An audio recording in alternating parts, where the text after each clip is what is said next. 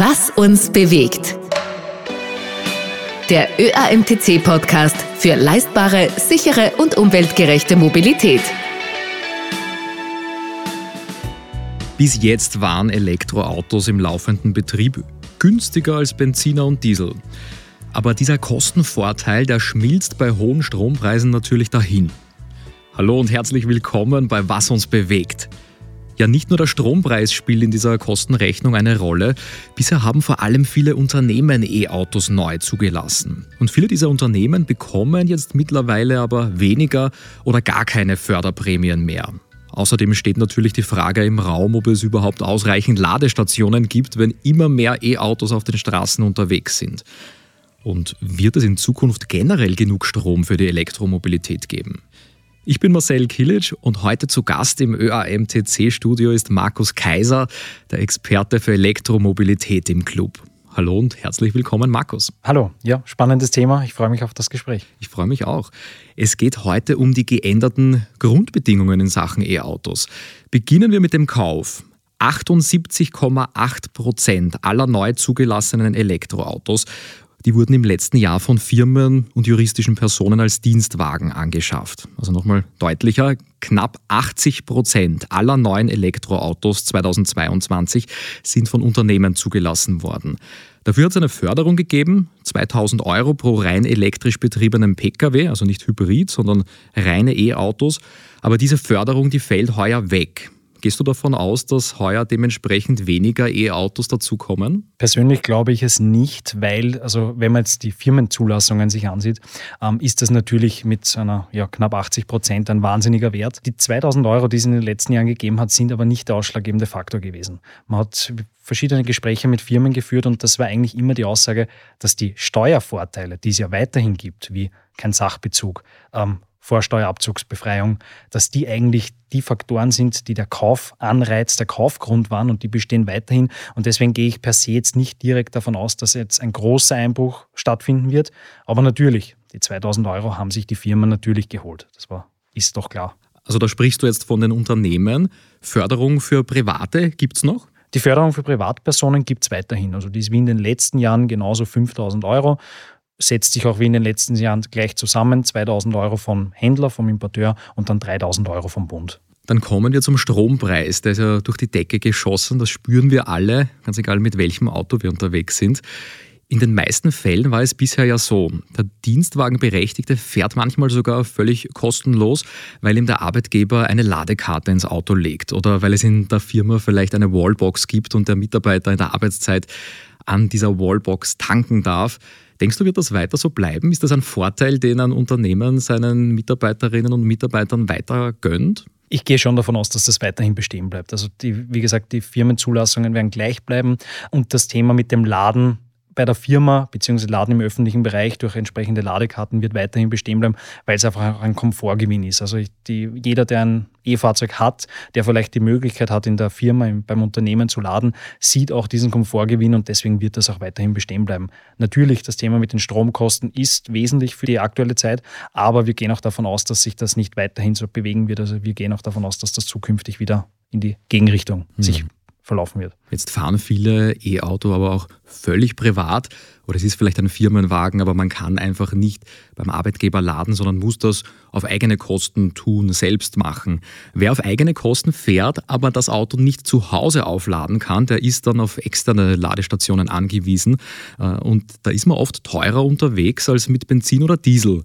Jetzt könnte man natürlich fragen, ist das E-Auto dann noch wirklich konkurrenzfähig heute? Naja, was man in dem Zusammenhang schon sagen muss, ist, dass Laden daheim, wenn ich die Möglichkeit habe, das muss man natürlich immer dazu sagen, immer noch günstiger ist.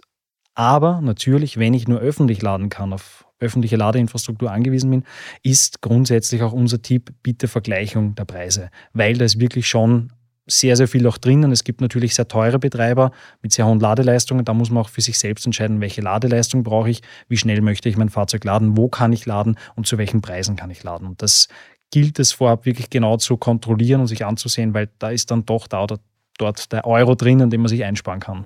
Angenommen, ich wohne in einem Mehrparteienhaus und da gibt es vielleicht noch keine Ladeinfrastruktur, aber ich möchte jetzt in dieser Garage eine Wallbox installieren lassen. Jetzt kennen wir vielleicht den Problemfall Klimaanlage nachrüsten. Das ist vielleicht eine ähnliche Analogie. Ich möchte eine Klimaanlage haben und komme dann drauf, das ist gar nicht so einfach, weil wenn es eine Eigentumswohnung ist, könnte es sein, dass die Eigentümer alle einzeln zustimmen müssen. In jedem Fall muss ich mit der Hausverwaltung sprechen. Es gibt dann Eigentümer im Hintergrund. Oft gar nicht so einfach. Wie ist das bei einer Wallbox? Hat sich das verbessert oder ist das genauso komplex wie, ich sage einmal, eine Klimaanlage? Na, mit der im letzten Jahr in Kraft getretenen WEG-Novelle hat es vor allem für Elektrofahrzeugbesitzer doch deutliche Vereinfachungen in dem Bereich gegeben. Das heißt, als Eigentümer einer Wohnung mit entsprechendem Kfz-Abstellplatz habe ich jetzt deutlich einfacher die Möglichkeit, an meine private Ladestation zu kommen.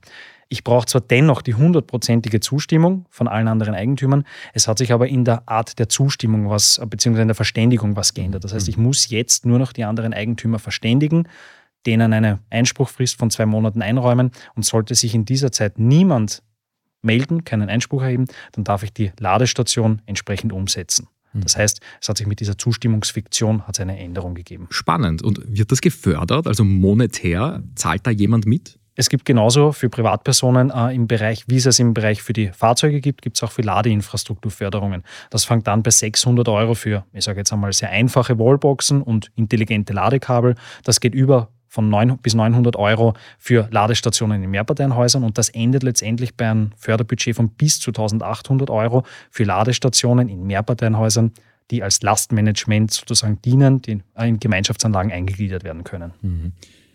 Besonders beliebt ist das Ganze natürlich, wenn ich eine Photovoltaikanlage am Dach habe. Hat aber natürlich nicht jeder. Die Wallbox kann ich trotzdem installieren.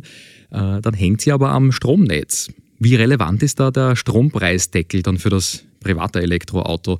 Die Deckelung hat ja auch eine Grenze. Die Deckelung geht natürlich nur bis, bis zu einem gewissen Betrag, der genau, eine gewisse Energiemenge, die genau definiert ist für einen entsprechenden Haushalt. Ein Elektrofahrzeug ist natürlich ein zusätzlicher Verbraucher und das wird sich jetzt gesamtheitlich bezogen na, wahrscheinlich nicht ausgehen, dass ich da unter dem Strompreisdeckel bleibe. Das heißt, wir werden da drüber kommen. Das heißt, die Kosten fürs Elektrofahrzeug werden dann natürlich die höheren Stromkosten bewirken. Aber der Strompreisdeckel wirkt sich natürlich auch auf die Kosten vom Elektrofahrzeug aus. Bis zu dem Deckel hat man die günstigeren mhm. Preise. Was kostet mich mittlerweile eigentlich eine private Photovoltaikanlage und bekomme ich die aktuell überhaupt? Also wie schnell ist so eine PV-Anlage verfügbar und dann letztendlich auch am Dach? Kommt ja nicht auf den Kauf drauf an. Wir wissen, oft scheitert es dann am Handwerk oder das dauert länger. Und puncto Einsparungstarif dann natürlich auch, rechnet sich das Ganze überhaupt? Die ganzen Lieferzeitverzögerungen der letzten Jahre haben natürlich auch vor der Photovoltaikbranche nicht Halt gemacht. Das heißt, wenn ich heute eine Photovoltaikanlage bestelle installieren lassen möchte und die wirklich auch ans Netz geht, dauert das mittlerweile teilweise ganz schön lange. Also man hört Lieferzeiten, Installationszeiten von bis zu teilweise neun Monaten bis mhm. zu einem Jahr. Das heißt, alles andere als sehr schnell installiert das Ganze. Aber natürlich, es ist natürlich ein Kostenvorteil. Das heißt, mit der eigenen PV-Anlage in Kombination mit dem E-Auto kann man dann natürlich die Stromkosten deutlich senken, was natürlich jetzt für den Betrieb geringere Betriebskosten bedeutet. Jetzt kann ich ja natürlich nicht nur Strom beziehen, sondern ich könnte auch Strom ins Netz einspeisen. Wie schaut es da aus? Die Einspeisetarife sind in den letzten Monaten auch deutlich attraktiver geworden. Ähm, Waren es vor einen, zwei Jahren noch so um die 5, 6, abhängig vom Tarif, Cent, äh, sind es mittlerweile das 4, 5-fache. Also wir sind aktuell bei ungefähr 27, 28 Cent pro Kilowattstunde, was man für die eingespeiste Kilowattstunde bekommt. Und vielleicht auch eine Frage zur Verrechnung an der Ladesäule. Da gibt es doch aktuell den Trend, dass eine energiemengenbasierte Verrechnung stattfindet, eher als eine zeitabhängige Verrechnung, wie das bei den Schnellladern immer mehr wird.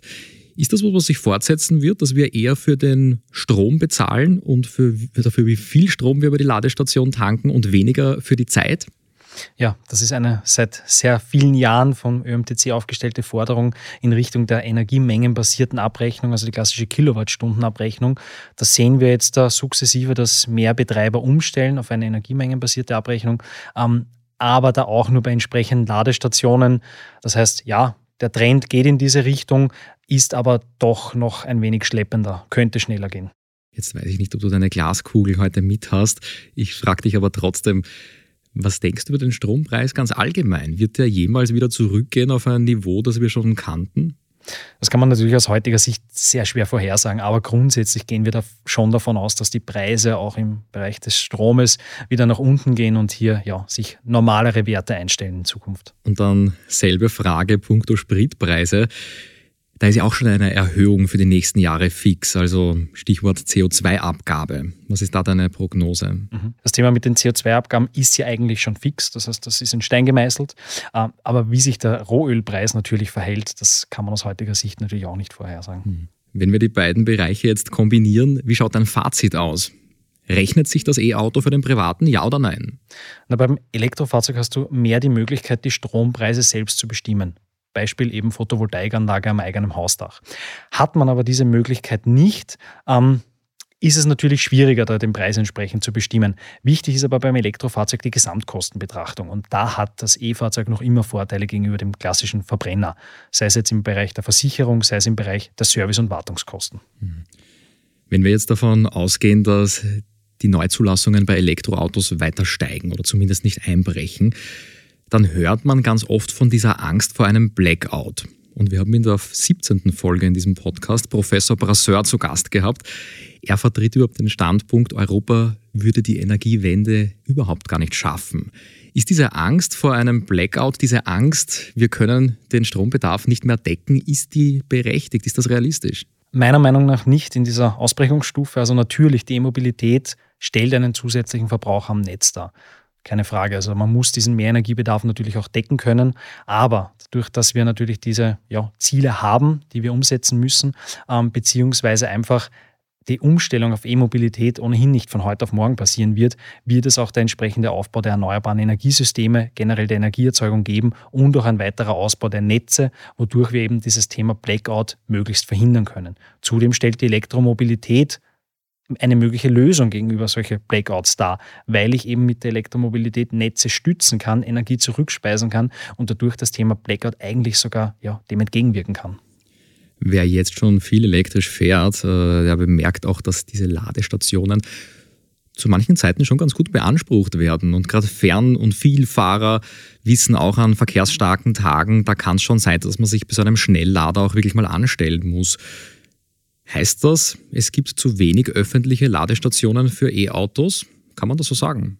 Na, für den Moment, sage ich mal, ist die Anzahl an Ladeinfrastruktur am Papier nicht schlecht. Wenn man sich anschaut, wir haben aktuell über 110.000 Elektrofahrzeuge im Bestand und äh, über 15.000 Ladepunkte. Das heißt, das sind umgerechnet 7,5 Fahrzeuge, die auf einen Ladepunkt zurückfallen. Das klingt jetzt nicht schlecht, aber das Wesentliche dabei ist, ähm, welche Leistung bieten die Ladepunkte und wo sind diese Ladepunkte verteilt. Es gibt in Österreich Gebiete, die sind unterversorgt, wo es de facto keine Ladeinfrastruktur gibt. Das heißt, hier ist die Politik entsprechend gefordert, äh, auszubauen, Ladeinfrastruktur zu ermöglichen und Ladeinfrastruktur standortbezogen zu ermöglichen. Das heißt, an dem Standort die genau richtige Ladeleistung, damit es eben nicht zu solchen Wartezeiten wie klassisch jetzt vor Semesterbeginn, Ferien und so weiter ja, da kann es schon mal kommen, dass ich, dass ich länger warten muss, damit man das vermeidet, braucht es Ladeinfrastruktur. Und was es auch noch braucht, das sind verlässliche Informationen, top aktuelle Informationen, also Infos über verfügbare Ladestationen, die dann auch wirklich stimmen. Äh, das muss sich noch dringend verbessern vielleicht nicht für die Kurzstrecke so relevant, aber je länger ich unterwegs bin, umso wichtiger ist das natürlich. Da haben wir in der 28. Episode eine Fahrt porträtiert von der Adria bis zur Ostsee. Das sind hin und zurück 3200 Kilometer. Also da handelt man sich mit dem E-Auto dann schon von Ladestation zu Ladestation. Jetzt sind in den Apps und auf den verschiedenen Websites einfach nicht 100% äh, deckungsgleiche Informationen. Wie lange wird das dauern oder woran liegt das, dass das noch nicht aktuell ist, dass es noch nicht 100% verfügbar und aktuell ist? Ja, also eigentlich nichts Schlimmeres, als nach einer langen Fahrt mit leerem Akku zu einer Ladestation zu kommen, wo vielleicht eine Minute vorher ein großes Fahrzeug angeschlossen hat Ganz und man genau, dann ja. eine lange Ladezeit halt vor sich hat. Ähm, da bedarf es wirklich guten Ladestellenverzeichnissen. Ähm, da grundsätzlich, es gibt österreichweit das nationale Ladestellenregister, das zukünftig auch mit einem Live-Status versehen sein wird. Das heißt, da kann ich dann vorab, wenn ich auf der Route bin, kann ich wirklich schauen, ist die Ladestation frei oder ist sie nicht frei. Dem Ganzen kann man natürlich nicht entrinnen, wenn sie, wie gesagt, vor einem kurz vorher einer ansteckt. Da kann man nichts machen.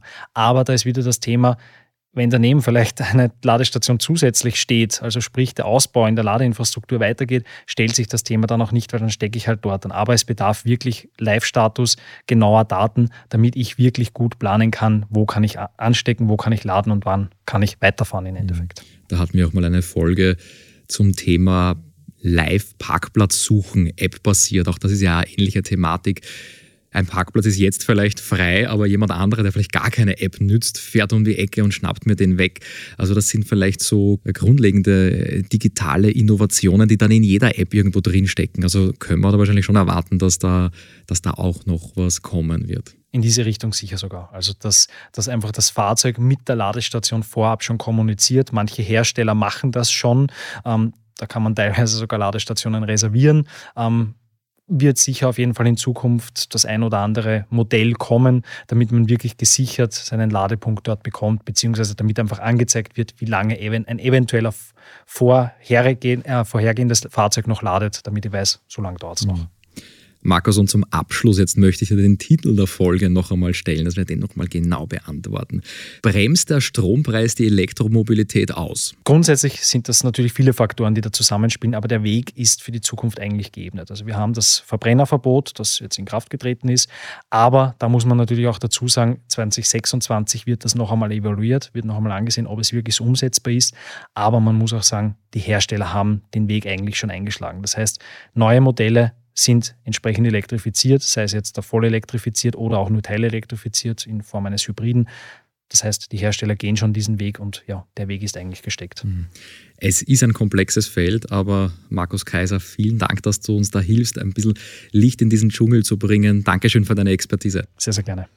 Vielen Dank auch, dass ihr heute wieder dabei wart. Wenn es Themen gibt, die euch wirklich brennend interessieren und die zu Was uns bewegt passen, dann schickt uns ganz einfach gerne eine E-Mail mit euren Ideen und Themenvorschlägen. Die E-Mail-Adresse findet ihr in den Show Notes. Das ist die Podcast-Beschreibung. Wir hören uns hier wieder in zwei Wochen. Bis dahin, gute Fahrt.